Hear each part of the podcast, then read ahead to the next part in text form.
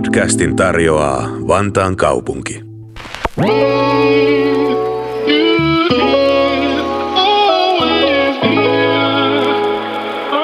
Koronaepidemia pysäytti tapahtuma-alan lähes kokonaan ja kymmenet tuhannet ihmiset ympäri Suomen jäivät viime vuonna äkillisesti ilman töitä ja toimeentuloa. Alan yritysten liikevaihdot ovat romahtaneet murtoosaan normaalista ja kuluvan vuoden tappiot tulevat tapahtumateollisuus ryn mukaan nousemaan vähintään 700 miljoonaan euroon. Miten tapahtuma-ala voi toipua ja mitkä ovat sen toimintaedellytykset koronan jälkeen? Entä tulivatko striimaukset jäädäkseen? Muun muassa näitä asioita pohdimme tänään. Olen Vantaan kaupungin kulttuurituottaja Tuomas Hulkkonen ja juonan ohjelmaa kollegani Riikka Kamparan kanssa. Tämä on Kulttuuri Karonkka. Tervetuloa mukaan.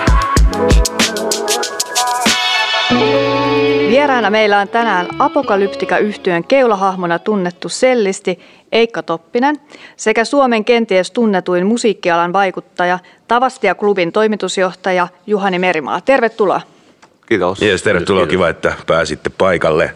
Tosiaan nythän tapahtuma-ala on siis ollut yli vuoden enemmän tai vähemmän pysähdyksissä. Joitain pieniä semmoisia valonpilkahduksia on ollut välissä, mutta pääasiassa on oltu aika kiinni. Et esimerkiksi Tavastialla ei ole missään vaiheessa voitu juhlia normaalisti viime vuoden maaliskuun jälkeen. Ja äh, sitten esimerkiksi Ruisrock, jossa myös olet Juhani vahvasti mukana, niin on ollut nyt, tai on peruttu toista vuotta putkeen.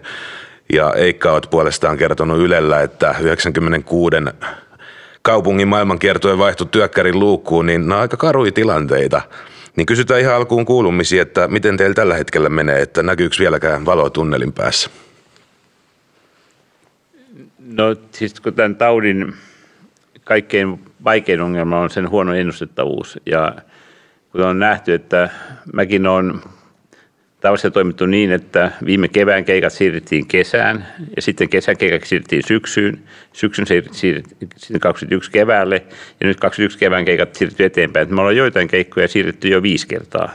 Niin siinä ei ole niin mitään järkeä sekä yleisön eikä myöskään artistin kannalta. Ja se on tämmöistä jatkuvaa vekslausta, lippujen vekslausta edes on takaisin ja tällaista näin. Ja tämä on niin kuin tuhoisen uskottavuuden, mitä yleisöllä onko alaa kohtaan. Meidän pitäisi ehdottomasti saada tietää, että milloin tämä päättyy ja milloin tämä ei pääty. Kun mä ymmärrän hyvin, sitä ei tiedä kukaan, mutta, mutta jonkinlainen tämmöinen niin kuin exit-suunnitelma sitten, että millaisilla ehdoilla voidaan avata ja kuinka paljon ja tällaista näin. Ja sitten jotain tämmöistä perspektiiviä.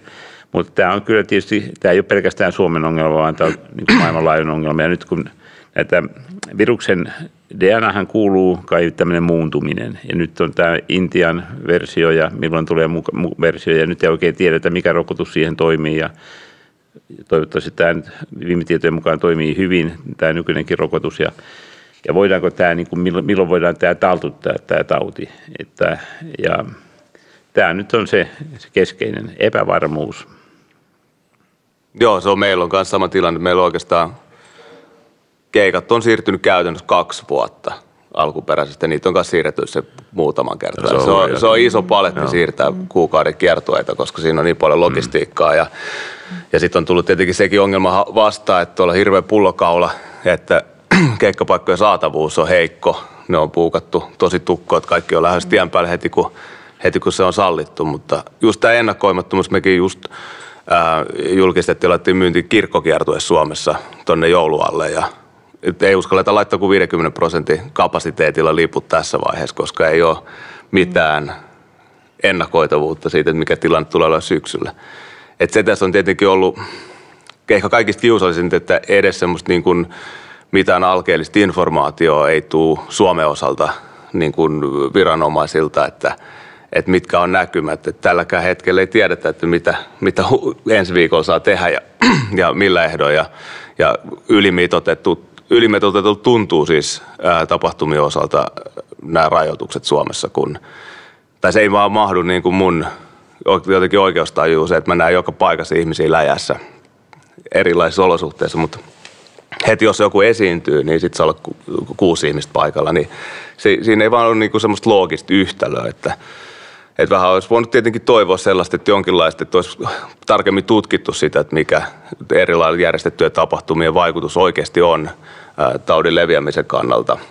mutta siihen ei ollut selkeästi mitään tahtoa. Mm. Tapahtuma-ala on kokenut jääneensä niin korona-aikana paitsi jo, ja on puhuttu niin kuin tukien väliinputoista, esim. freelancer-tekijöiden kohdalla, niin miten mitä se on niin kuin käytännössä tarkoittaa taiteilijoille? No siis käytännössä se tarkoittaa sitä, että kaikki nämä tukijärjestelmät, esimerkiksi yritystuet tai nämä kustannustuet ja muut, ne on, ne on tehty hyvin pitkälle tämmöisen perinteisen teollisuuden tai perinteisen liiketoiminnan ehdoilla, missä sulla on ää, tietynlainen tila, sulla on tietyt tilakustannukset, sulla on tietyt palkkakustannukset ja muuta. Ja tämän tyyppisiä on katettu mm. ää, meidän alalla. Se on aika harvinaista, että, että tota, olisi semmoisia struktuureita. Esimerkiksi meidän yritykset ei, ei ole yhtään palkkatyöläistä meidän firmoissa. Eli silloin tulkinnan mukaan me ei olla kärsitty koronasta, vaikka liikevaihto on tippunut nollaan tai 100 prosenttia. Tota, mutta ennen kaikkea nämä freelancerit on tosi hankalassa asemassa, koska ei välttämättä kuulu mihinkään työttömyyskassoihin tai muuta, että työttömyyskorvaukset on peruspäiväraha ja se nyt tietää kuka vaan, joka Helsingissä esimerkiksi joutuu asumaan niitä Vantaalla, että, että seitsemällä huntilla ei paljon oikeasti käytännössä eletä, että ihmiset joutuu myymään soittimin, moni on vaihtanut alaa ja kuitenkaan millään muulla alalla ei ole estetty elinkeinon harjoittamista totaalisesti kuin, kuin tota, musiikkialalla. Ja sitä ei ole millään tavalla kompensoitu. Että kyllä mä katson, että niin kuin yhteiskunnan velvollisuus olisi kompensoida tämän tyyppinen niin kuin toimintakielto. Mm. Mitä tästä ajasta voisi oppia? Eli jos tota, uusi pandemia iskee muutaman vuoden päästä, niin mitä pitäisi tehdä toisin tai pitäisikö yhteiskunnan tukiverkkojen muuttua? No mä en osaa noista ihan, siis kyllä mä en täsmällisesti tunne kaikenlaisia näitä sosiaaliturvajärjestelmiä Suomessa, mutta tota, mä esimerkiksi näkisin näin, että olisi voinut tässäkin tilanteessa, olisi hyvin voinut valtio tehdä semmoisen ratkaisun, joka olisi ollut ehkä valtiolle halvempi, kaikki ihmiset olisi pysynyt töissä – ihmisellä olisi ollut tekemistä ja ihmisellä olisi ollut kulttuuri, että olisi, olisi tavallaan määritetty, tarkasti mietitty se, että minkälaisilla rajoitustoimilla pystytään järjestämään turvallisesti tapahtumia ja sitten valtio olisi kompensoinut esimerkiksi johonkin tiettyyn rajaan asti, sanotaan vaikka 75 prosenttia kapasiteetista puuttuvat liput, että jos vaikka rajoitettu kapasiteetti olisi 50 prosenttia salin, äh, salin kapasiteetista, niin sillä olisi voitu järjestää turvallisesti tapahtuma ja sitten valtio olisi antanut siihen vielä kompensaatiota päälle ikään kuin siitä rajoitusosuudesta. Ja tällä tavoin mä väitän, että valtio olisi päässyt pienemmin kustannuksi ja ihmiset olisi pystynyt pyörittämään liiketoimintaansa ja elämäänsä ja ammattiaan. Mitäs Juhani, jos mietit niin kuin klubin näkökulmasta tai, tai festarin, niin, niin mitä voitaisiin tehdä toisin, jos tulee samanlainen tilanne uudestaan? No tietysti tämä on tietysti varmaan niin ensimmäistä kertaa koko maailmassa tullut tämän, näin laaja pandemia, mutta niin kuin, aina kun on tämmöinen ongelma, niin siinä pitäisi olla myöskin työkalut sen torjumiseksi ja työkalut sen exitin, eli sen loppumisen jälkeisen elämän organisoimiseksi. Tämä, tämä on puuttunut mun mielestä, niin se, tämmöistä exit-suunnitelmat. Mä otan yhden esimerkin, esimerkiksi tämä, tämä koronapassi.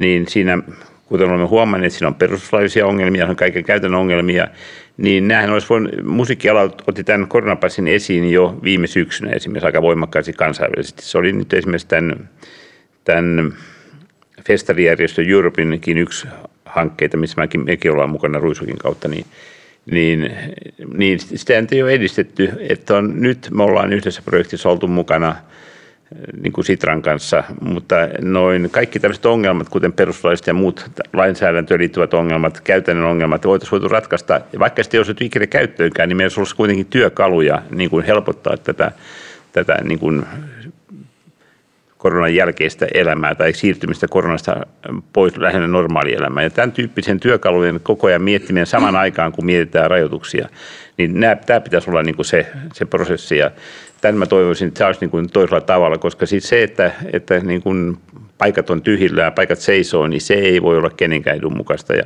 sitten tämä tukipolitiikka, niin siinä mä olen täsmälleen samaa mieltä, että kyllä isot instituutiot, niin kuin esimerkiksi tavasti on saanut, niin kuin, ei tietenkään koko tappionsa verran niin korvauksia, mutta kuitenkin saanut sillä tavalla, että ei mitään uhkaa sen toiminnan lopettamiseksi ole. Mutta toi, mä tiedän, se on ku, hyvä kuulla, joo. Mutta sen sijaan noin, meilläkin on paljon niin kuin alihankkijoita, että se perustuu alihankintaketjuun, sanotaan meidän niin äänentoistotyypikin, niin, niin jotta ne olisi saaneet kustannustukea, niin ne olisi pitänyt ottaa pankissa lainaa ja maksaa itselleen palkkaa, ja sitten ne olisi saanut sitä ehkä sitä korvausta jonkin verran takaisin itselleen. Ehkä. ehkä.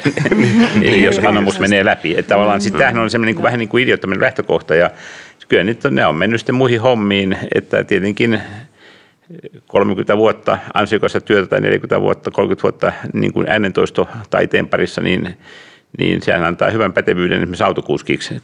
Ja kyllä mä tietysti sanotaan Suomen liikenteessä varmaan löytyy parempiakin autokuskeja kuin nämä miksatasoiset autokuskit, joka nekin tietysti on loistavia autokuskeja. Kyllä. Mm. Joo, ja tuosta tässä exit-suunnitelmaan liittyen yksi asia, mikä mua ihmetetty, että esimerkiksi ää, näitä perustuslaillisia oikeuksia ja muita, niin edelleenkään ei ole pystytty ratkaisemaan, että miten rajatarkastukset hoidetaan että jos kuitenkin puhutaan, että tällä hetkellä suuri riski on rajojen avaaminen, niin siltikään ei pystytä vielä tekemään päätöksiä, että pitää olla negatiivinen testi tai on pakkotestaus rajalla. Tämä toimii monissa naapurimaissa täysin sujuvasti ja sit mä en niin kuin, että se tuntuu absurdilta, että, että tapahtumat on edelleen täysin rajoitettu käytännössä katsoen kiinni ja sitten samaan aikaan ollaan ajamassa, avaamassa rajoja. Ja mulla mielestä siitä puuttuu logiikka siitä yhtälöstä, että – että miten, miten niin kuin eri territorioissa asioita hoidetaan. Että. Niin siis mehän on aika kansainvälinen se toiminta, että meille tulee joka päivä ulkomailta kaikenlaista elintarvikkeista alkaen. Että me ollaan niin kuin riippuvaisia tästä kansainvälisestä yhteisöstä. Tämmöisen rajan täysin sulkeminen on mahdotonta, mutta sitten tietysti se, miten tämä viruksen torjunta estetään rajoilla mahdollisimman tehokkaasti, niin se on tässä se kysymys. Että kyllähän meille tulee myöskin työvoimaa ja, ja nyt tietysti tämä koronatilannehan on, kun me nähdään, että Ruotsissa on ihan eri luokkaa kuin meillä, samaten niin kuin Virossa niin, niin, niin tämmöisien, niin kuin nämä rajaongelmat on niin kuin päivittäisiä. Ja sitten tietysti on alueita Suomessakin, niin kuin Tornion alue, jossa käytännössä rajaa ei ole ollut, että miten se, mm. nyt, miten se nyt laitetaan siihen. Ja tällaista näin. Että tota, tämä on, tässä on niin kuin monta ongelmaa, mutta nämä tämmöiset asiat olisi pitänyt saman tien yhdessä ruveta ratkaisemaan, kun mietitään sitä, että näitä näitä kieltoja. Suomessa on tietysti kieltojen määrä niin kuin kokonaisuudessaan on ollut pienempi kuin esimerkiksi jossain Saksassa ja Ranskassa edelleen on myös ulkona liikkumiskielto. Nyt mm, se kai lieveni Ranskassa, onko se nyt sitten lievennyt pikkuhiljaa pois sitten että olisiko se jo 21 tai tällaista näin, mutta tota, siis kuitenkin niin kuin näitä työkaluja on ollut, ollut siis muualla Euroopassa paljon enemmän kuin, niin kuin meillä on ollut, mutta siis kuitenkin tämmöinen tämän exitin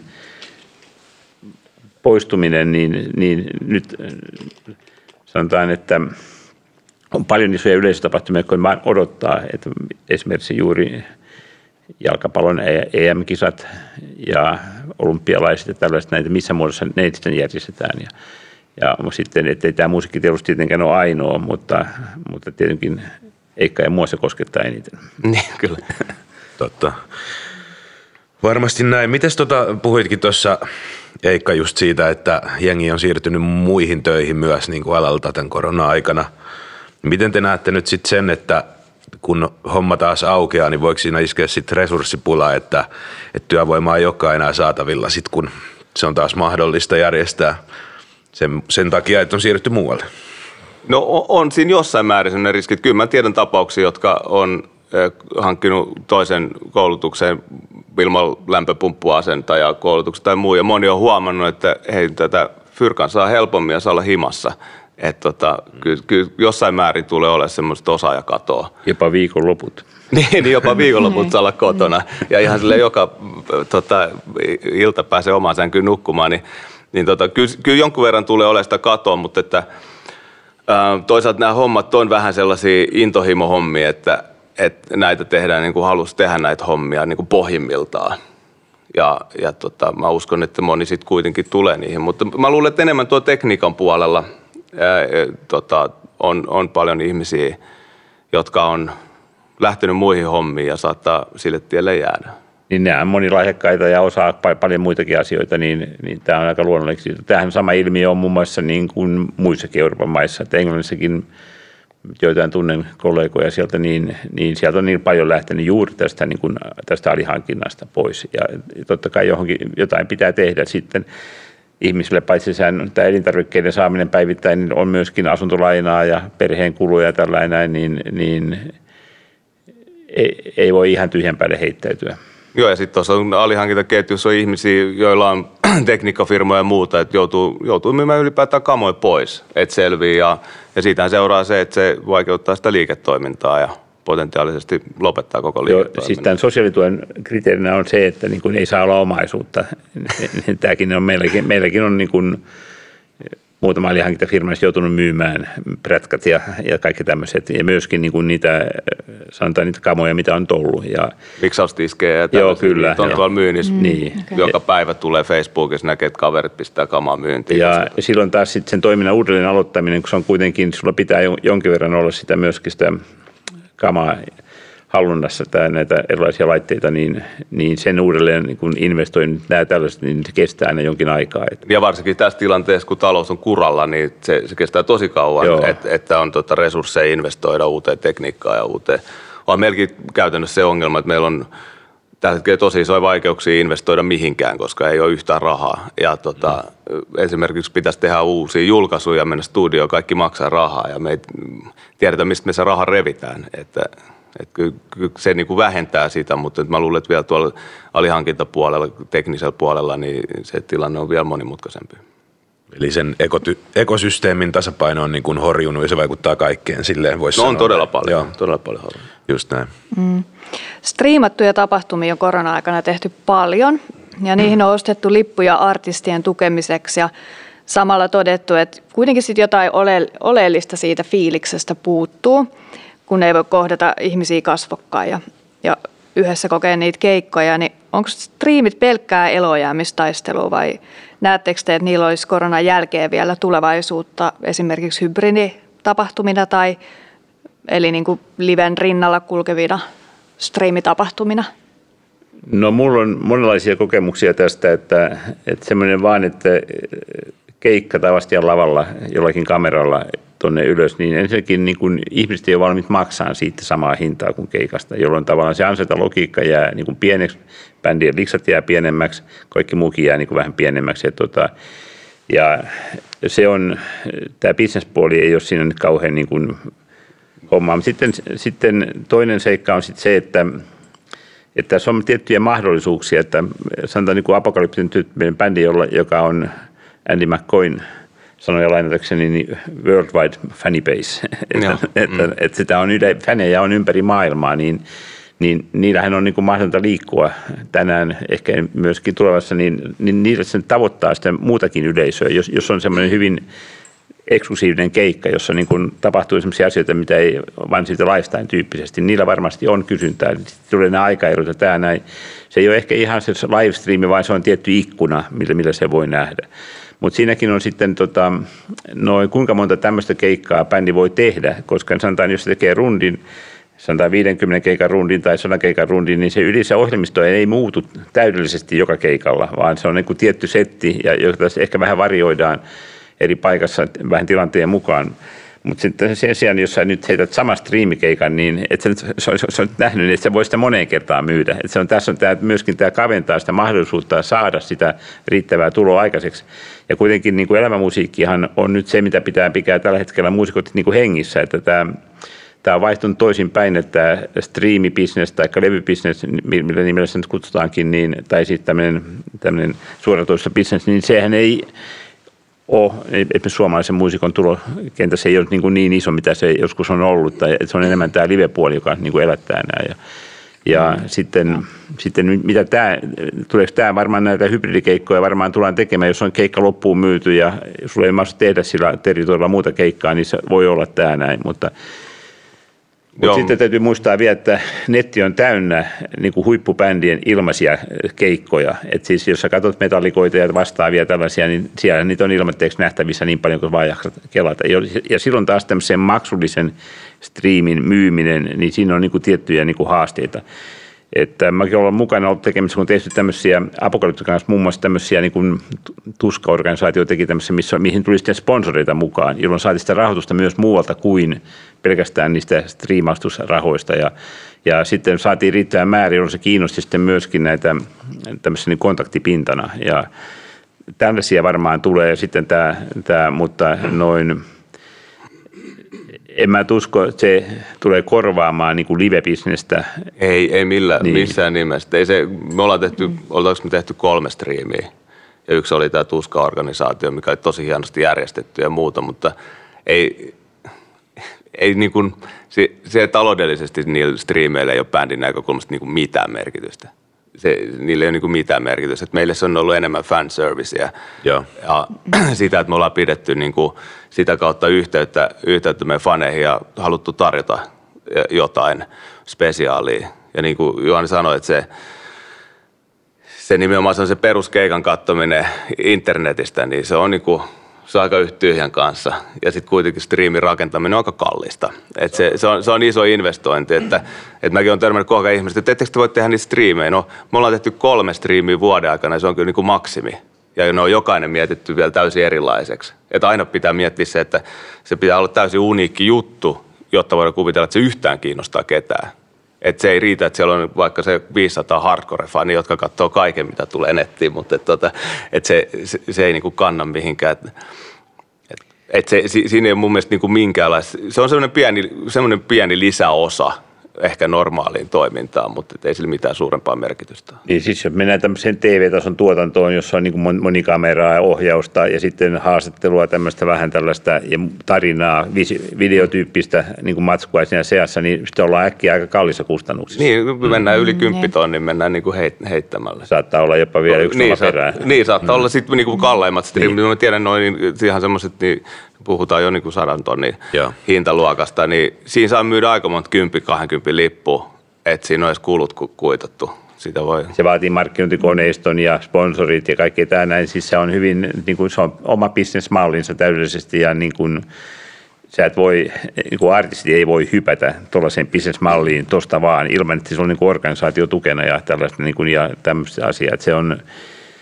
se on, se on niin kuin hätäapuna, niin se on vain, että just niin kuin Eikka sanoi, että, että siellä niin kuin naamat säilyy edes mielessä, jos jonkin aikaa. Fänit vähän huutaa, että ne on kuitenkin hengissä vielä, että ne ei ole vielä niin kuin siellä henkitoreissaan siellä niin kuin, niin kuin sairaaloiden tehosastoilla, vaan nyt on, ne on, ne on vielä elinvoimaisia, niin tämän viestin saaminen on siinä ehkä se olennainen. Eli enemmän näette just silleen, että esimerkiksi Tavastian kaikkia keikkoja tai Apokalyptikan kaikkia keikkoja ei striimata jatkossa, sitten kun ajat on normaalit, vai enemmänkin, niin, enemmänkin niin sitten, että jos on vaikka joku juhlakeikka tai sitten Tavastian loppuun myyty keikka, jos on liput revitty käsistä, niin sitten voidaan miettiä siihen rinnalle sitä esimerkiksi. Mä näen, että yksi, ehkä yksi, yksi striimi per kiertuekonsepti Joo. voi olla. Ja sekin tarkkaan mietittynä. Sekin tosi tarkkaan mietittynä. Et esimerkiksi kun meillä tulee tuo kirkkokerto, niin kyllä mä oon miettinyt, että pitää tutkia se, että tekisikö yhden niistä striiminä, koska se on konsepti, joka me tehdään tällä hetkellä vaan Suomessa ja se on täysin unikki. Se on jotain, mitä me ollaan ikinä ennen tehty, niin siinä olisi kiinnostavaa lähinnä sen takia, että se olisi kiinnostavaa tarjota niin kuin ulkomaalaisille faneille maahan, niin kuin kokea se jollain tasolla se juttu. Mutta että vaan siksi, mutta että se, että joku peruskeikan näyttäminen netissä, niin se on kyllä niin kuin se on täysin epäkiinnostavaa. Niin, pitäisikö siinä olla sitten jotain niin kuin, tavallaan lisäulottuvuuksia esimerkiksi no siis pointti on se, että mikä striimeissä on se, mikä ihmisiä, mikä ihmisiä kiinnostaa striimeissä, on vuorovaikutus. Aivan. Että sä rupeat mm. tavallisen mm. keikan lässyttää sinne striimiin tai lukee jotain chattia siellä.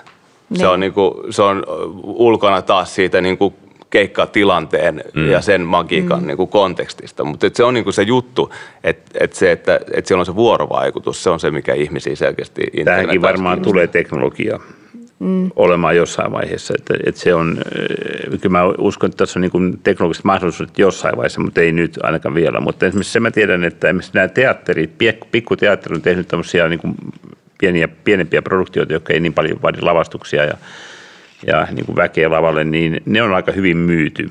Ja ne on niin kuin paremmin myyneet eh, niin kuin streamin kautta, tai ne on saanut sieltä rahaa enemmän, mitä ne on saanut pyörittämällä sitä niin kuin jossain 50 tai 100 ihmisen teatterissa. Mm. Ja se on ollut sitten, mutta siinäkin eh, siinä on vain muutamat sitten, että, jotka on niin kuin taas joka on hyvin brändätty ja niin kuin kiinnostavaa ja ehkä – niin, mutta siellä, siellä on nyt myyty ihan eri tavalla suhteessa kustannuksiin kuin musapuolella. Mutta teatteri on enemmän visuaalinen, tai siis se on katsottava Joo, kokemus niin enemmän niin. kuin tota, pelkästään kuunneltava, kuunneltava juttu. Ja sitten kuitenkin keikkojen magiikka on siinä, että kun ihmiset kokoontuu yhteen todistamaan sitä samaa hetkeä. Se on se, mikä, mikä tekee niin live-tilanteesta mm.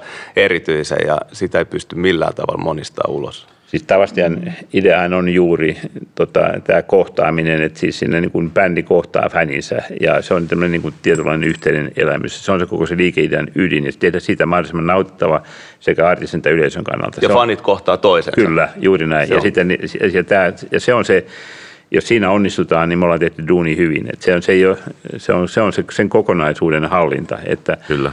Et ja noin, ja tämän striimiyhteydessä niin siitä puuttuu monta palikkaa. Kyllä. Mm. Ja on se varmaan niin kuin siis, tai en mä tiedä siis, nykyään kaikilla on toki kännykkäkamerat ja varmaan joka keikalta jengi ottaa video siis yleisöstä, mutta onko se siis myös niin kuin bändille erilaista tai erilainen fiilis soittaa, jos se menee niin kuin suorana johonkin eetteriin se, se tota keikka? Onko se niin kuin, onko striimikeikka ikään kuin, vaikuttaako se siihen fiilikseen jotenkin versus sit siihen, että se on niin kuin once in a lifetime, jos ei jää taltiota?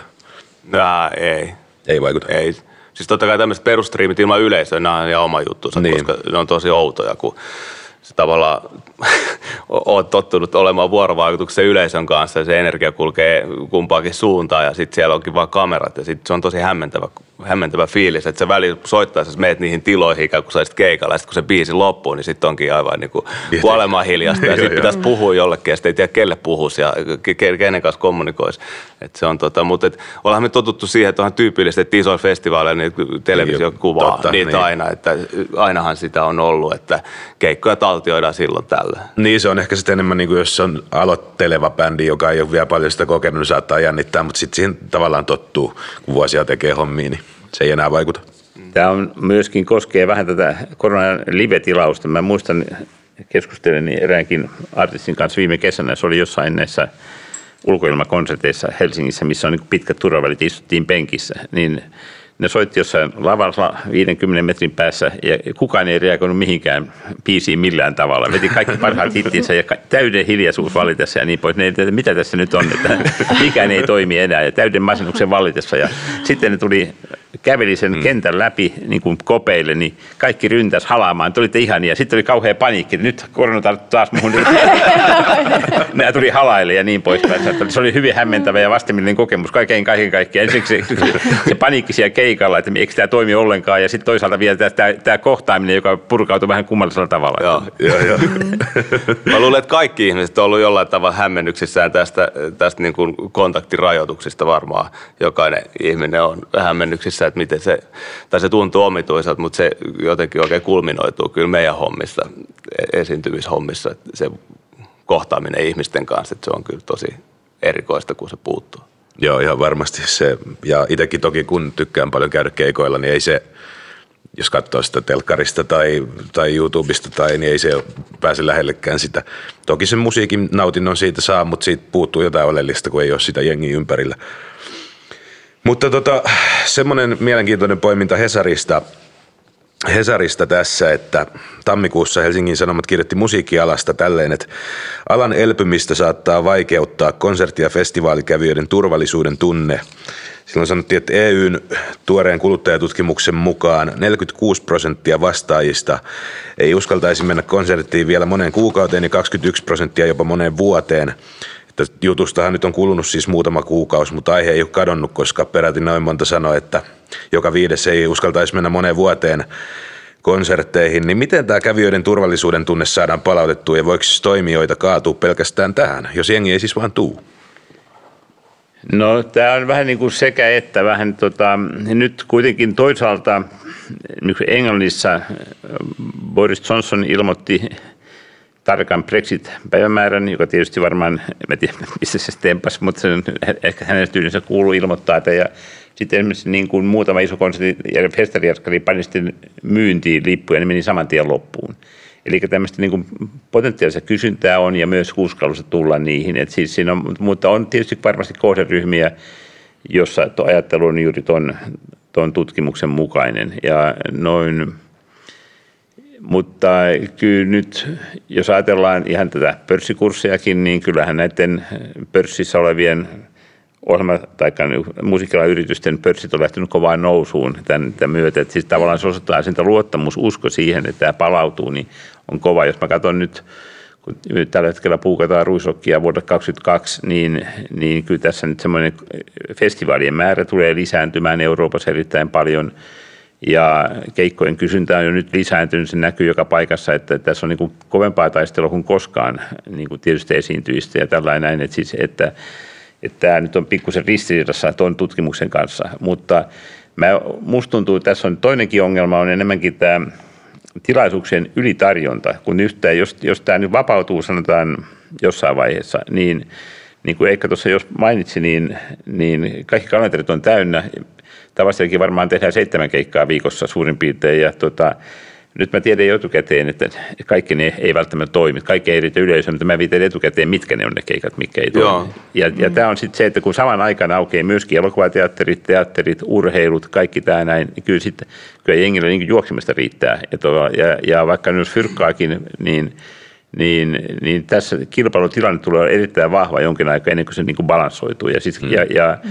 nyt varsinkin niin kuin artisteilla on hirveä tarve täyttää sitä täysin tyhjenttä kassaa ja lähteä keikoille ja tämä Ja sitten miten se rytmitetään ja niin, miten paljon niitä keikkoja tehdään. Monellakin on tarve tehdä vähän enemmän keikkoja, mitä normaalitilanteessa ei tehtäisi. Ja tämä, on, no. tämä on, saattaa aiheuttaa tämmöisen pienen, pienen ehkä ongelman. Toivottavasti ei, mutta mutta mä siihen, siihen mä en usko, että, että ihminen on pikkusen kuitenkin tämmöinen laumaeläin, että jos se nyt alkaa olemaan loppuun myytyjä keikkoja, täynnä keikkoja, niin, niin nekin ihmiset, jotka, jotka niin kuin pelkää, että jotain tapahtuu, niin, niin menee sinne, kun sinne, on, siellä menee muutkin. Mutta tietenkin sitten, jos tauti lähtee uudestaan liikkeelle, niin sitten sillä on ollut ikäviä seurauksia. Ja, ja mä nyt oletan näin, että tämäkin tauti saadaan tukahdutettua jossain kohtaa. Joo, ja siis toi, jos on tammikuussa tehty toi kysely, niin silloin oltiin kuitenkin ehkä syvimmällä koronamurheen alhossa. Niin. niin tuota, ihmisten näköalat on silloin kaikista niin kuin pessimistisimmät. Ja ihmiset unohtaa kuitenkin hirveän nopeasti asiat. Että heti kun tilanne on normaalimpi, niin tota, mä luulen, että nuo prosentit on ihan eri luokkaa. Se voi hyvin olla näinkin, joo. Ja toivotaan näin, koska kyllähän – kaikki kulttuurialalla toivoo, että ihmiset lähtisivät liikkeelle sankoin joukoin. Ja kyllä toi, mitä Juhani sanoi just, että toi, sen mä näen niin kuin artistin näkökulmasta suurimpana ää, epävarma haasteena, että kun kaikki aukeaa, niin se on just näin, että tarjonta tulee olemaan aivan käsittämätön ja, ja ihmisillä on kuitenkin rajallinen määrä aikaa ja rahaa. Niin se, että mitä ihmiset valitsee sitten, mitä ne haluaa nähdä, äm, just, että jos, jos Helsingissäkin on joka ilta kymmenen eri keikkaa, niin ei ne voi kaikki olla täynnä. Se on ihan selvä. Mm. Että, että siinä mielessä mä näen, että me ollaan esimerkiksi vanhana bändinä ehkä suhteellisen hyvässä tilanteessa, että meidän fanipohja on tosi laaja ja tosi vankka. Että jossain määrin meillä on ihmisiä, jotka tulee meitä varmuudella katsomaan, mutta se, että miten hyvin ne rundit tulee myymään, niin se on mysteeri ja se tulee tietenkin vaikuttaa siihen, miten me toivotaan niin kuin tästä taloudellisesta haasteesta, koska meidän meidän li- liikevaihto on täysin riippuvainen siitä, montaksi lippua me myydään. Mm, sepä se. Mitä muut rahoitusta ei ole olemassa, niin tota, se, sen nyt sitten aika näyttää, mutta positiivisella mielellä aina mennään. Mm. Kyllä, kyllä. Nythän tämän kesän tilanne on se, että ensimmäisten joukossa on peruneet just ne festarit, joilla esiintyy ulkomaisia esiintyjä. Niin mitä te arvioitte, että missä vaiheessa päästään siihen, että ulkomaiset esiintyjät pääsee taas festareille ja klubeille esiintymään – että onko odotettavissa käynnistysvaikeuksia vai lähteekö vyöry liikkeelle heti rajoitusten loputtua? No siis tässä on tämä sääntö koronassa, että sä et ole turvassa vasta kun kaikki on turvassa. Ja nyt tietysti kun bändit rundaa maasta toiseen, niin semmoista tilannetta, että joka maasta siirtymisen jälkeen oltaisiin kaksi viikkoa karanteenissa, niin ei semmoista rundia ei voi tehdä. Ja... No toi on nimenomaan se ratkaiseva, että niin. kun se ei ole yksittäisistä keikoista kansainvälisessä toiminnassa kiinni, vaan kokonaisista kiertueista. Niin. silloin pitäisi olla yhteneväiset säännöt kaikissa maissa kiertueella. No, tämä koskee nyt just festivaaleja, että vaikka nyt bändit mielellään tekisi keikkoja niin paljon kuin pystyisi myöskin ulkolaiset bändit, niin, niin jos siellä on, on sovittu esimerkiksi ensi, ensi kesästä tai 21 kesästä oli tehdään 25 keikkaa jossain periodissa, tehdään esimerkiksi niin kuin kolme keikkaa per viikonloppu tai, tai niin siinä on tämmöinen, niin silloin kahdeksan viikonloppua, kaksi kuukautta tehdään niitä, niin, niin jos sieltä tippuu esimerkiksi puolet pois, niin sehän tuhoaa sen, sen, sen, niin kuin sen ansaintalogiikan ja sen koko sen budjetin. Ja, ja varsinkin se, merten takasten kyllä, kyllä. Se on ja, niin kuin... Siinä jopa tämmöisiä, mä muistan aikanaan tuli niin kuin dollarin ja euron välinen suhde vaihteli, että siinä on niin kuin voimakkaita niin kuin heilahduksia. Ja sitten esimerkiksi niin kuin euro kallistuu voimakkaasti, me oltiin tietysti tyytyväisiä, että no, nyt päästään vähän halvemmalla, niin ne ilmoitti, että nyt on tämmöiset kulut, että hei tu, jos ei saa kompensaatiosta kurssin muutoksesta. Vaikka se oli sopimuksen vastainen, niin se oli, se oli niin kuin näin vaan. Että se, oli, se on täysin ymmärrettävä niin kuin heidän näkökulmastaan. Ja sitten neuvoteltiin se diili siis kaikki, kaikki meni fine, mutta siis se on, Tänä on, nämä, nämä budjet on myöskin aika tiukkoja, vaikka ne liikutellaan aika suhteellisen isoja summia, niin, kuin, niin kuitenkin taas, jos se jaetaan koko sen organisaation kesken, ne voittomarkkinaalit ei ole kuitenkaan niin, niin isot, että, että siihen ei tämmöiset asiat vaikuttaisi erittäin paljon. Jos se muutama iso ankkurikeikka tippuu pois sieltä, niin, niin vaarantaa koko, koko sen homma. Ja sitten saattaa olla, että juuri niin kuin Suomeen tulo on monta kertaa kiinni siitä, että on lähialueella on saatu niin kuin tukikeikat sille, että on niin kuin helppo tulla tänne. Niin, niin sitten jos ne tippuu pois, niin, niin kyllä se Suomikin siinä tippuu. Et me ei ole taas sit, me ei, me ei ole tämmöistä, niin kuin Suomessa ei ole semmoista on meillä tietysti valkoiset koivut ja hienot arenat, mutta niin kuin semmoista, suora, semmoista seksikkyyttä meissä sinällään, että me tulisi vain pelkästään Suomen takia. Että me, ei, me, me ei ole niin kuin markkinan koon suhteen kauhean kiinnostava alue kuitenkaan niin monelle isolle kansainväliselle bändille. Että Suomi on niin kuin helppo vetää niin kuin rasti mm. yli. Ja eli, hankalan matkan päässä. Niin, eli sit, niin. meillä on tavallaan vähän niin kuin pitäisi sitten jollain tavalla saada niitä ulkomaalaisia bändejä houkuteltua Suomeen.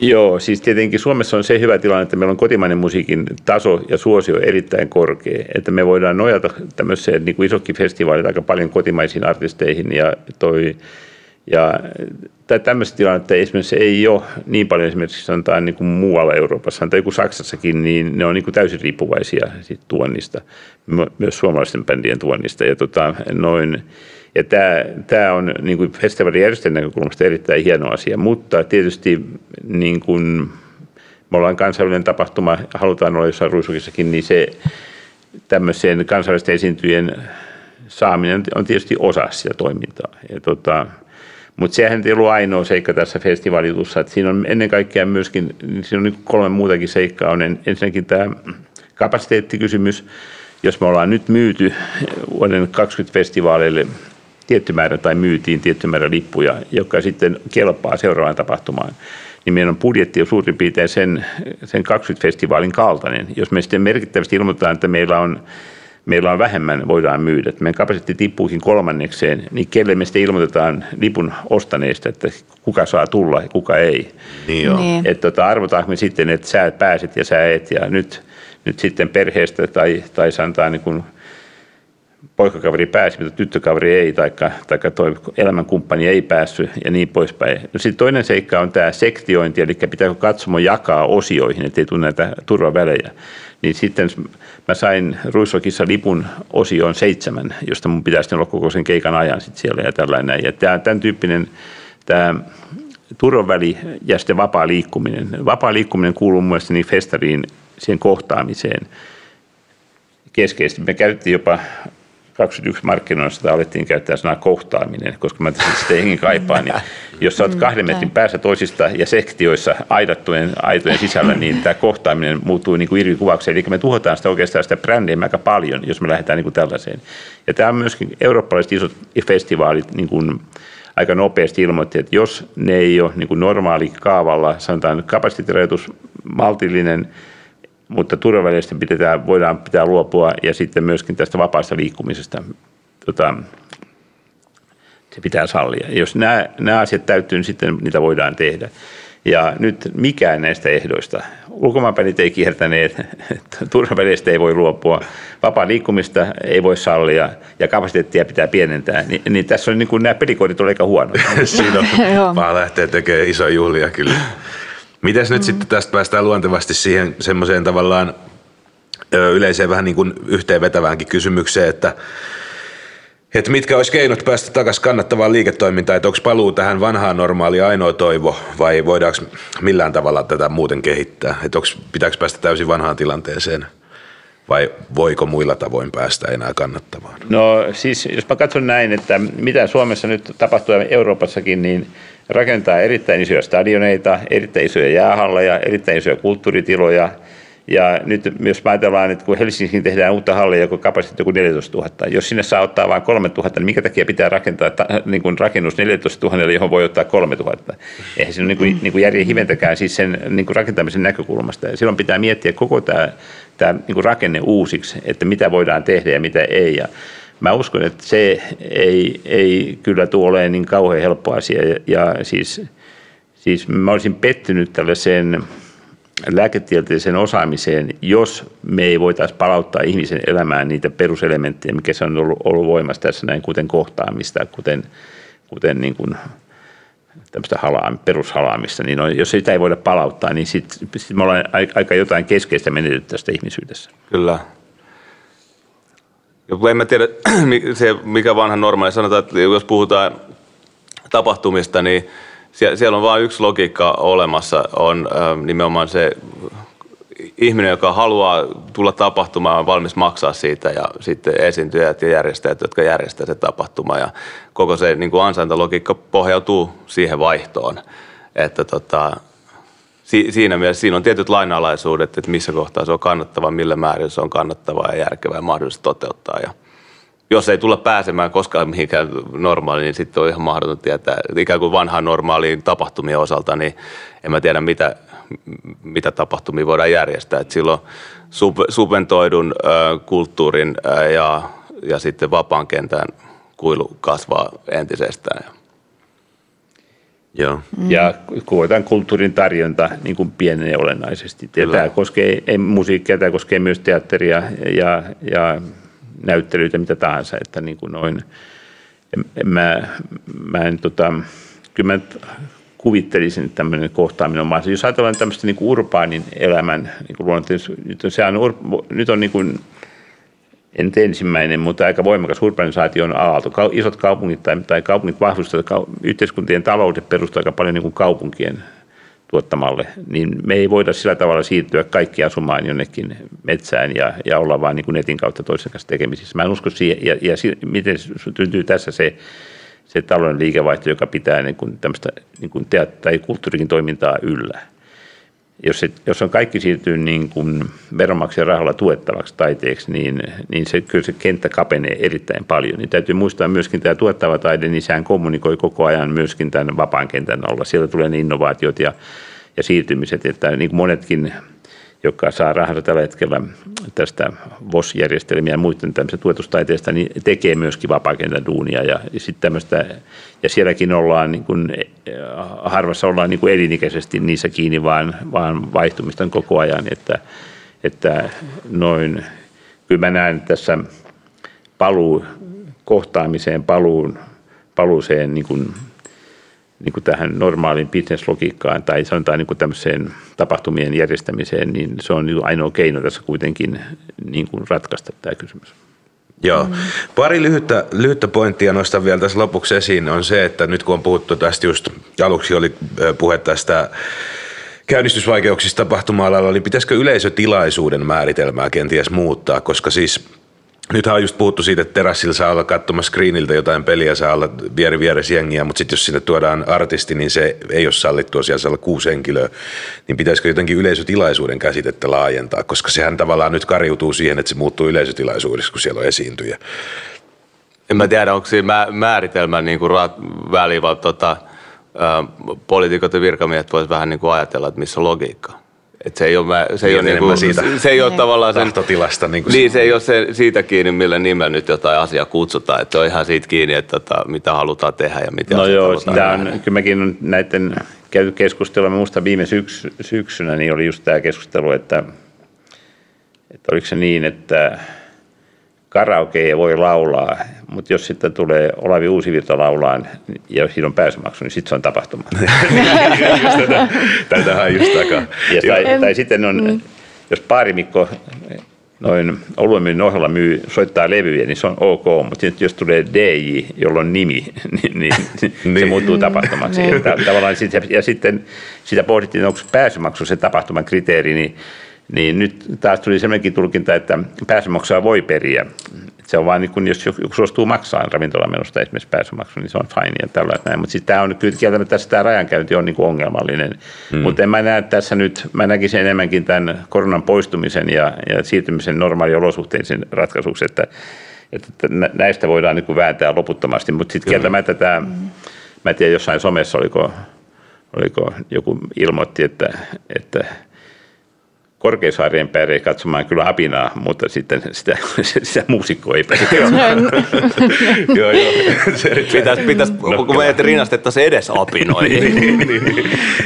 Yes. Hei, tähän loppuu vielä, että jos te voitte vapaasti haaveilla ja visioida, niin mitä hyvää tämä keskustelu tapahtuma-alasta ja sen haavoittuvuudesta niin toisi mukanaan?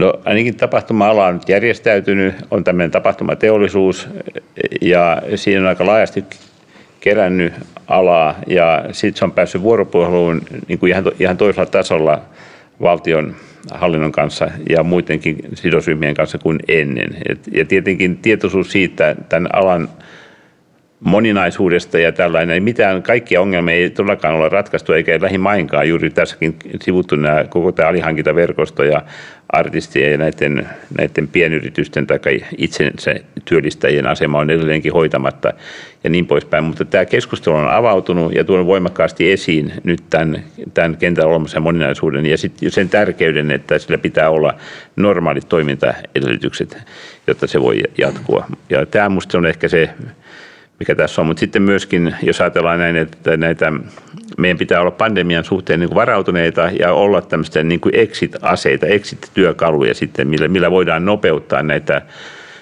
ja vähentää näitä taloudellisia vaurioita, mitä tämä on aiheuttanut. Joo, ja tässä on myös paljastunut hyvin, hyvin raalla tavalla niin kuin, kulttuurin ja taiteen arvostus – tässä yhteiskunnassa ja poliittisella tasolla ja oikeastaan se, että miten heikkoa sen ää, kaikenlaisten monilaisten niin kuin vaikutusten ymmärtäminen on. Et tota, se, se on semmoinen juttu, mikä on iso keskustelu käynnistynyt ja se kestää varmaan pitkään, pitkään se, että mikä, mikä on kulttuurin merkitys.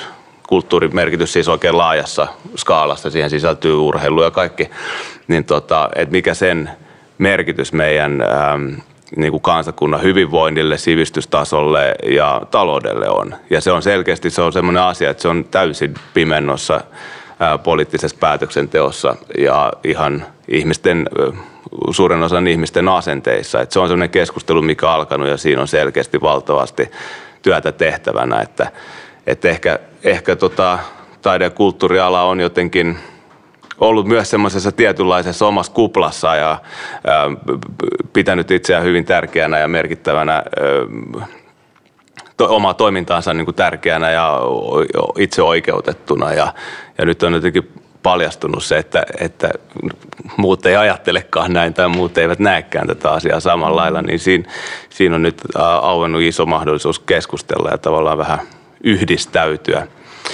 Ja kuten Juhani sanoi, että se on myös hienoa, että, että tapahtumateollisuus on koonnut rivinsä ja, ja niin kuin ymmärretään, että, ymmärretään, että yhdessä täytyy pystyä toimimaan ja, ja jotta saadaan niin kuin sitä viestiä paremmin perille ja tulee enemmän näkyviksi. Et me, ollaan, me tehdään, me ollaan näkyviä niin kauan kuin ihmiset kuluttaa kulttuuria ja tapahtumia ajattelematta sitä sen kummemmin. Me ollaan ajateltu, että ei siinä tarvitse itsestä kauheasti meteliä pitää sen enempää.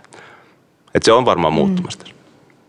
Ihan lyhyesti, ihan pakko siksi, koska me ollaan nyt Vantaalla ja meillä on kerrankin kaksi vierasta, joilla on kytköksiä vahvasti Vantaaseen. Vantaalla itse ja alun perinkin ja, ja Juhanikin on tehnyt festivaaleja täällä. Sulla on edelleen, eikö on edelleenkin Vantaan festivaalit Oy firman kautta? Joo, mutta nyt täytyy kertoa, että pienestä painostuksesta me ollaan rekisteröidyssä tällä hetkellä Turkuun, mutta säilyttiin tämä nimi, nimi kyllä edelleen, koska mä muistan aikanaan, oliko Vantaan Sanoma kirjoitti, että taas tuli vero tulee Vantaalle, kun Ruisok oli menestynyt, niin sitten, sitten tuli Turusta tuli kommentti, että ai sinnekö te kaikki rahat viette, ja tota, mä sanoin, että nyt me ollaan rekisteröity Turkuun. Tosin se nyt varmaan Turun taloutta ei kaada, eikä Vantaan taloutta suuntaan eikä toiseen, mutta näin käy, mutta se nimi on edelleenkin Vantaan festivaali. Mutta täytyy sanoa, että... Eli pidetään optio Ankkarokille. Joo, mä voin kertoa sitten, että jos me oltaisiin Helsingin festivaalit, niin silloin meidän olisi ulos Turusta jo alta aikayksiköstä. niin, niin. Vantaa esittää tämmöistä niin säällisekasta sympatiaa kuitenkin. Pidetään niin. Optio Ankkarokille auki vielä kenties. joo, kyllä joo. Ja sitten joo, mutta sitten, joo, mä olen ollut korsolainen vuodesta 1987 saakka ja joo. sitten 70-luvulta saakka olin, olin, olin Koivukylästä, että noin, noin ja, ja Korsolainen on hieno, hieno kylä, ei sinne mitään. Ja Eikalla kanssa vahvat muistot. Joo, mä itse mä syntyin tässä Martinlaaksosta. Mä asuin seitsemän vuotta tässä ja sen jälkeen 13 vuotta Hakunilassa. Sitten mä asuin vähän aikaa stadissa, sitten mä muutin Hakkilaan muutamaksi vuodeksi. Nykyään on sipolainen, tai siis itse asiassa helsinkiläinen ja sipolainen, miten se nyt ottaa, kun se on se kaappausalue. Mutta tota, Vantaalla tässä, täällä Martinussaalissa on tullut soittu lukemattomat kerrat musiikkiopisto aikoina. Hei, kiitoksia haastattelusta Eikka Toppinen ja Juhani Merimaa. Tämä oli oikein kiinnostava keskustelu. Tämä oli erittäin hyvä joo ja tota, kiitos mun puolesta myös. Toivotaan valoisia aikoja nyt tapahtumille. Niin järjestäjien kuin esiintyjänkin puolesta sitä kaikki odottaa ja se olisi myös tärkeää ihmisten päästä taas kohtaamaan toisiaan. Tosiaan tämä oli Kulttuuri Karonkka. Mä oon Vantaan kaupungin kulttuurituottaja Tuomas Hulkkonen ja juonsin tätä kollegani Riikka Kamparan kanssa. Jatketaan ensi viikolla uusilla aiheilla.